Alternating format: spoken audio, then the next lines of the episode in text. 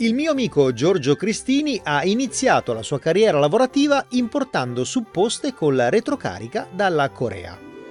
Per le persone con scarsa manualità o schifiltose, questo prodotto innovativo era la manna.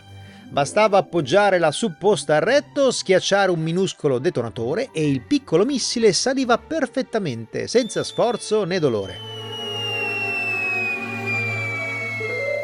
Nonostante le linee di produzione coreane fossero avanzatissime, un lotto di prodotti difettosi può capitare a chiunque.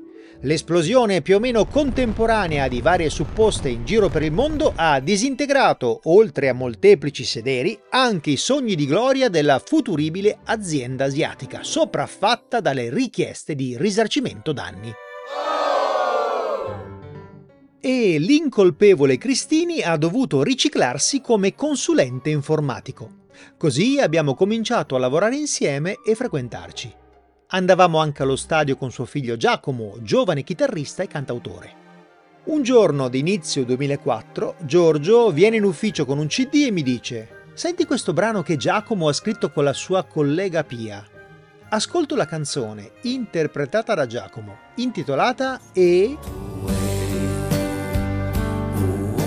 una ballata stupenda, lenta e delicata.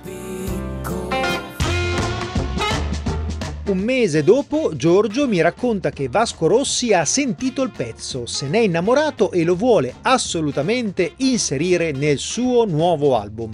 Io ne sono felice perché adoro Vasco e grazie alla sua voce calda e pastosa la canzone diventerà irresistibile. Giacomo con il supporto di Giorgio si accorda con i legali di Vasco nel disco sarà indicato come autore e riceverà un corrispettivo economico. Quando l'album sta per uscire, gli avvocati di Vasco chiamano Giacomo e gli dicono che quel furbastro del Blasco vuole comparire come unico autore della canzone.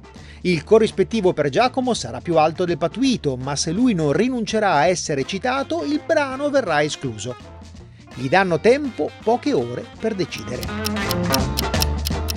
Giorgio e io stiamo lavorando nel mio ufficio. Giacomo telefona a suo padre in preda al panico.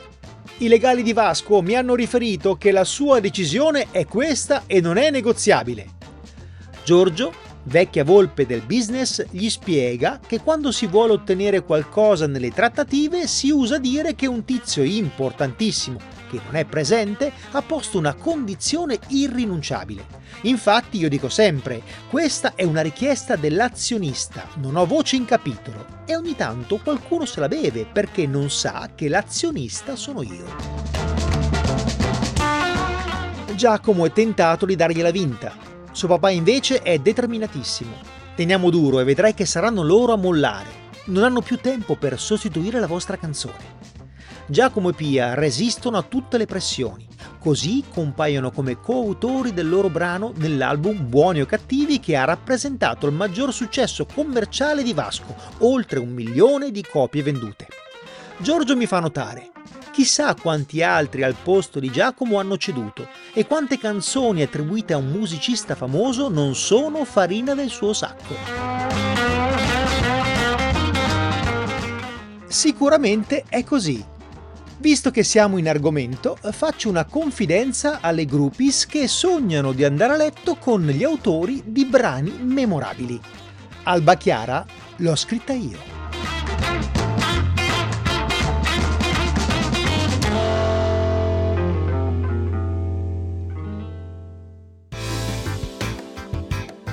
Se ti è piaciuto, supportaci premendo il pulsante Segui e votaci con le stelline.